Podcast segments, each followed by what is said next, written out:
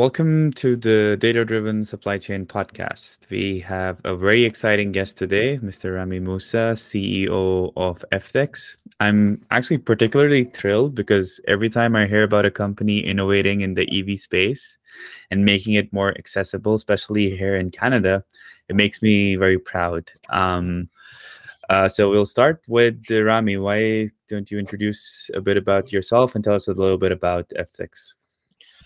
Sure. So uh, I'm Rami. I'm the CEO and one of the co-founders at FTEX. Um, my, my background is actually in um, political sciences academically, but I worked most of my life as a as a web developer, a full stack web de- developer.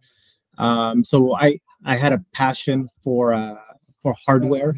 Uh, I built my first 3D printer while I was living in San Francisco six seven years ago.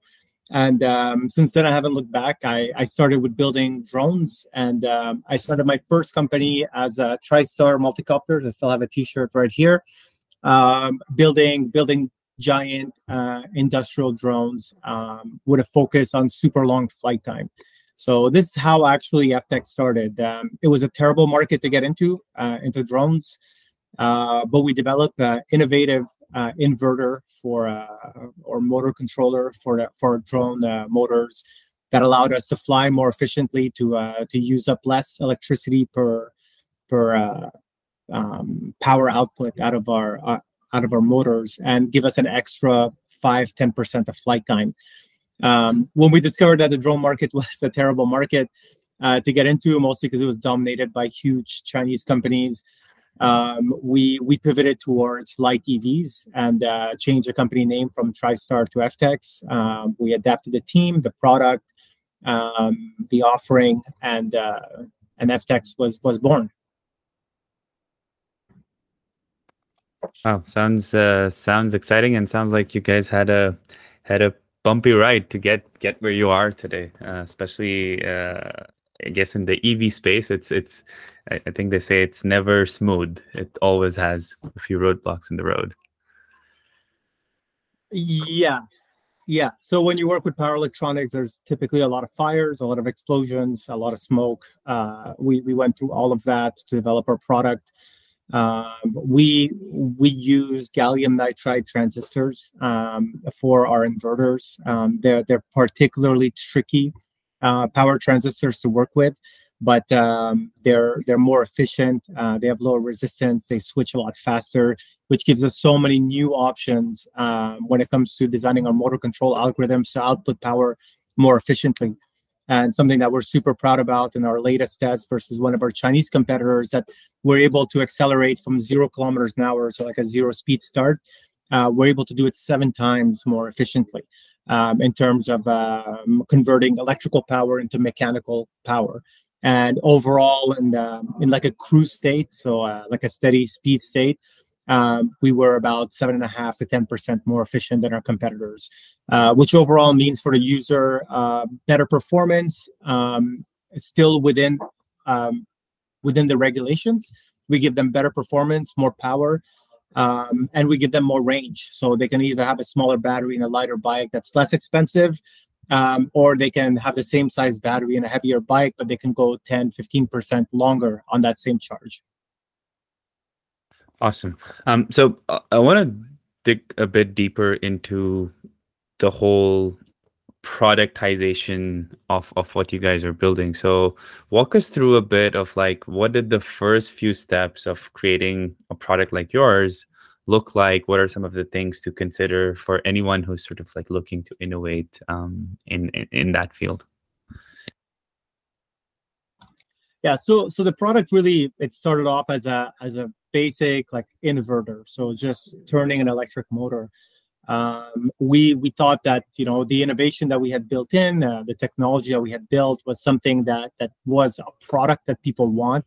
I think something you realized early on is that a product is more than just a technology. It has to solve a problem, a real problem uh, for real users, real manufacturers in our case. Um, so when we when we showed the inverter to uh, some of our first clients, they were very happy with performance. They were happy with the size factor since GaN is significantly more power dense, so we're actually smaller and deliver more power. Um, but when they talked about the product that they wanted, it included more features above it. So, um, you know, what we thought would be like a one year development, and then we start manufacturing an inverter, turned into a two, two and a half year project um, as we work on adding safety features, uh, integrating with all the peripherals on the bike, um, developing um, algorithm, uh, not algorithm, but um, communication protocols that that work with their other with the other parts of their product. So it went from you know a technological solution to really a full blown product that we're uh, we're offering to users today. That's uh, that's pretty cool. Um, uh, one thing that uh, I see in your case is that uh, it's not like you're innovating within a set framework that like you have something and then you innovate onto something else and then you bring that to market. That's the thing that you're bringing to market. It's literally the innovation. Um, in this case, how do you how do you navigate? Let's say, like you said, the feature set changed. Um, there's the whole dynamic with the the uh, building your supply uh, supply chain that need to change. Um, how did you navigate this? Uh, I'm bringing this innovation to the market um, while trying to make a sustainable business. Like, uh, what's the how did this look like uh, for you? Um, it's a lot of client calls. It's a lot of uh, user research to figure out what are the things that need to be included into our product. So we had developed an inverter and just like a, um, uh, a compute board to control that inverter. Um, it turned into basically an inverter, and on top of it, we had a full vehicle management system. Um, to to do this, we had to work very very closely with our with our suppliers and distributors um, to to make sure that you know the things that we wanted to add were cost effective, made sense, were reliable, the lead times were okay, uh, the, the components were available. So it, it was um, it was a lot of work with a lot of different stakeholders and a lot of different suppliers and distributors, and we had to work with both of them at the same time uh, to make sure that we didn't invent something that was not manufacturable. Yeah, and coming from a, um, a software uh, background where the cycle is is faster, um, it's it's completely different. Like in hardware, you can't just like half bake it and then send it over and test the user base like that. It's still that that's not gonna happen, right? Uh, yeah, no, you you can't do that. Um, you can't have failures. Um, so when somebody's buying a three, four, five thousand dollar bike, um, you can't just have a failure and like they'll call you, can you fix this for me? Um, you know that bike could be on the other side of the world, um, depending on where it was shipped. Um, a failure could mean that we could burn down a house as well. You know, uh, it's so we have to be a lot more careful. typically, like the cycles re- require several weeks, maybe a month to two months of carefully selecting components. This is where we work with the suppliers and distributors. Um, it would take maybe a month to design a new revision, another month to assemble it, um, and uh, and test it out on, on, an actual bike, and then maybe a few more weeks until we find a bike and install it and have a have a user testing the the final product. So typically our cycles are you know we have a cycle per quarter or even less cool um so yeah you touched on being uh, being careful and we have a couple of engineers in our following. When is a good time rami to start thinking about supply chain and suppliers especially for people coming with an engineering background? They're more focused on sort of like innovating building something which already is quite taxing as a task on its own um, but when, based on your experience, when would you say is the best time to start thinking about supply chain and and and, and that aspect of of the business? I, I think it needs to be included from day one. Um, you know, sometimes you, you'll think that you have a, a great a great innovation, a great product that you want to build and bring to market. Um, and you might be building this on a technology stack that doesn't make sense at all, on components that don't make sense at all, that cost a fortune or that are not available in the, in volume or the lead times are too long. Um, you know, we learned this the hard way. We had to build a hardware company in the middle of COVID uh, with supply chain in a complete meltdown, components that were widely available that just disappeared off the market. So it was impossible for us to actually design anything without talking to our suppliers first and making sure that they can uh, guarantee certain prices, certain lead times, and a certain um, um, quality uh, and feature set for these products. Uh, no, we have to think about MCUs, for example, microcontrollers. Um, you know, they might be available in 100 pin, they might not be available in 48 pins. You know, and that means that, that we're going to have more or less features depending on what they can deliver to us. Uh, if we develop just with whatever is available on DigiKey, you know, what we can order quickly for prototyping, uh, by the time we get to manufacturing, uh, you're going to figure out that it's going to take you 12 to 24 months before you can actually get first units on the road, and in that time, you're dead. Oh, right. Uh, I thought we had we had it hard in the in the metal manufacturing space, uh, because yeah, we we've been discussing with uh, with suppliers and stuff, and uh, I've been visiting uh, um, their facility, and in um, in metal manufacturing, it's pretty rough. But every time I hear someone working like uh, with the electrical component, it's like ten times worse, right? Um, how how do you um, how do you make sure you you stay on top of things with like all of the disruption uh, going on? Like how do you manage uh, uh, like clearing up this fire and then looking at the next one that's coming um, in your uh, day-to-day operation? So um, for in our industry in electronics, like you need to work very closely with distributors. So um, distributors will will do for electronics what what maybe Axya is doing for like mechanical uh, components. They'll deal with the suppliers. Uh, they'll bring us uh, a selection of suppliers that we can choose from. Um, but it, it's very manual. So it's it's uh, people at the distributor that are making phone calls that are, that are you know talking to their connections and different uh, different suppliers. So you know we can have some components you might be able to have six seven eight different suppliers and it's interchangeable.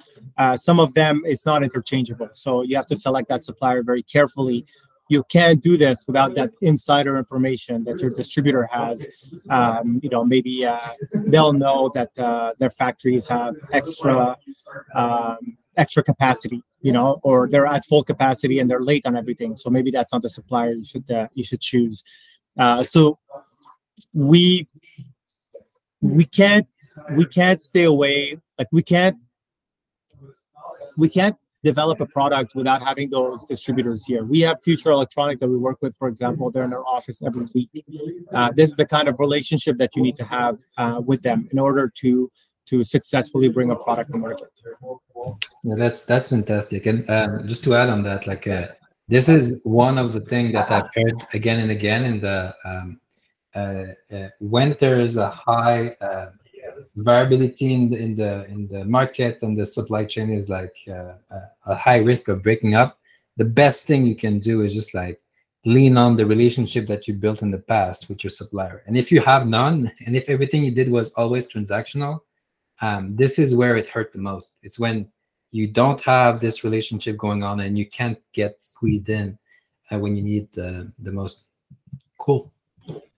Yeah, we we've seen that by the way many many times where we're we looking for a component and uh, you know we can't find it anywhere. Everyone's selling us it's sold out, but we have a relationship with the supplier and we call them directly and they'll make something available for us. You know, even if it's in small numbers, they'll still help us move a couple of hundred product rather than zero. Um, and it'll trickle in, but it's better than nothing. You you can't operate without uh, uh, a good relationships, personal relationship with your suppliers. Cool. Um, yeah, that, that definitely makes uh, makes a lot of sense. So, Rami, just sort of like bouncing on that idea about like making that relationship with suppliers for someone who's, against in this innovative field, creating a product that has never or that that that barely others have tried to create what would be like the top three things a new innovative product company should look for in suppliers uh, when choosing them? And yeah and, and, and i guess i understand like for components it's different for each of the uh, of the uh, of the component that you're trying to get would be different but what would be like the generic top two three things that uh, those companies should look for in a supplier yeah, I mean, there, there's some things that, that come to mind right away, and this applies to suppliers for either mechanical components, so plastics, metals, um, CNC, um, and to our ICs and electronics components. Um, you you need to find suppliers that want to work with innovative companies that that maybe have small volumes today but have high potential not everybody's willing to do that um, and some bigger suppliers may say yeah yeah you know we're interested uh, but they don't have the capacity to work with uh, they don't really have the capacity to work with innovative you know startups fast growth companies so they're going to under support you at first and then won't be able to scale as quickly uh, as you do uh, down the line. So making sure that you're working with the right suppliers for your type of company is very, very important. That's number one challenge um, uh, for us. It's the first thing that comes to mind. Cool, perfect. Um, um, I want to jump on that because um, uh, what was this company? I think uh, I think it's SBB um, uh, around Montreal. Um, they do a lot of this. They do a lot of helping out uh, uh, um, in the in the, the early stage in the product development. And I've um, through discussion with them and other companies like them, I've realized that um, one of uh, one thing that is stopping this type of company is uh, sometimes a lack of um, um, a, lack of being able to recommend changes in the actual product uh, so there, there, was this other company that were working with them and they wanted to do it in one way, right? And then they send the request for quotation to a bunch of people. And then they were there and they were like, we could do it this way, but uh, I've looked at your stuff and I think sh you should be doing this and that. Um, and this was highly valuable because they didn't win this thing, but they ended up getting the contract afterward because they were helping them in this way. In your case, um, since it's a very specific uh, uh, uh product, how does the uh, collaboration with the supplier on the product itself uh, look like? I mean, we we've seen a lot of similar things even from electronics. Um, so we we could when we're working closely with a distributor like we are, um, we typically will tell them what we want to do in terms of end result, and then they'll come back and and recommend components for us. So um, and then we'll we'll build our product on top of that. So we don't always just come with like a, a, bill of materials and say this is what we want. You know, in fact, they they build that bill of materials with us at the very very beginning, uh, based on the specifications that we have for them. So uh, that's not actually only one distributor has done this with us. So Future Electronics has done that. Uh, others have have not so far. Cool. Um, I guess maybe we're heading towards the conclusion. So I want to ask some some some concluding questions from you. Um, one is like if you could list um, the biggest challenges a new company that is innovating in a space, especially in terms of supply chain, that you will face. So I'm sort of I came up with the idea, I did a bit of prototyping, and I have the product. I have what I want to build, and now I'm thinking about scale what would be the top three, four challenges in terms of building my supply chain or building those lists of suppliers that you see uh, they will face? And uh, the counter to that is like, what would you advise them to do about those challenges? Um, it's hard to say. We definitely had some problems with scaling um, because we chose some certain manufacturing processes that, that didn't scale very well or were very expensive to scale. Uh, I would say that, um, you know, you should probably have a manufacturing specialist work closely with you. Um, even if that doesn't have to be an employee, it could just be a consultant, a friend, someone who works in the field that can just, there's some big um, that sometimes there, there's very obvious things that you might not see. Um, and, and the specialist will see it right away. This is going to cost you a fortune to manufacture, and it's not going to scale very well. You'll be limited to like 10 or 20 per day, um, which is something that we actually encountered. Now we have to change our manufacturing process to, to get beyond that. Um, no, nothing is going to be better for you than to have someone that just ha- has the experience that can walk you through it. And typically, it doesn't take that long. Uh, you know, you sit down with a manufacturing specialist for a couple of days to look at your product and solve 90% of your problems. The other 10%, you can figure it out for later. Perfect. Cool. Um, well, thanks a lot, uh, Rami, for uh, all of these nuggets of uh, of uh, uh, information. Um, I can see how difficult, like both building a, a, a startup and an innovative product on top of this on the hardware space uh, is. Um, doing it for software, I'm very thankful that my cycle is not uh, that long and uh, that I can uh, be a bit more nimble with it. Um, but it's it's very cool to to get your um, uh, your thought on the, on this. Any last word you want to uh, to share with the audience before we conclude? Um, yeah, if you can avoid hardware, avoid it. Um, uh, but as I say that, uh, I truly do believe that if you want to have, um, you know, anything more than incremental leaps forward in technology and innovation, um, you can't avoid it. You, you know, hardware is, you know, what our world is built on. Mm. Um, there is a ton of resources out there. Um, I, I often mentor other uh, hardware startups um, just to give them some guidance on. And then my first my first advice to them is always, you know, look at your supply chain before anything else. Uh, but but you know, talk to someone like me who who has done this before, who's gone through all the pain, so you can avoid it. Uh, hardware is unforgiving. Um, you don't want to be sitting on two, three hundred thousand dollars worth of product that doesn't work because you missed one capacitor, resistor, or a bug in your firmware that's not updatable. Um, de- definitely reach out. The community is strong. If you look at Quebec uh, in EV and in hardware, we're actually very, very strong. We're, we're probably like the, the strongest province in Canada uh, when it comes to EV uh, investment, EV companies, and EV success stories, hardware success stories. Uh, reach out to people. Don't try to figure it out yourself. There's too many things to figure out.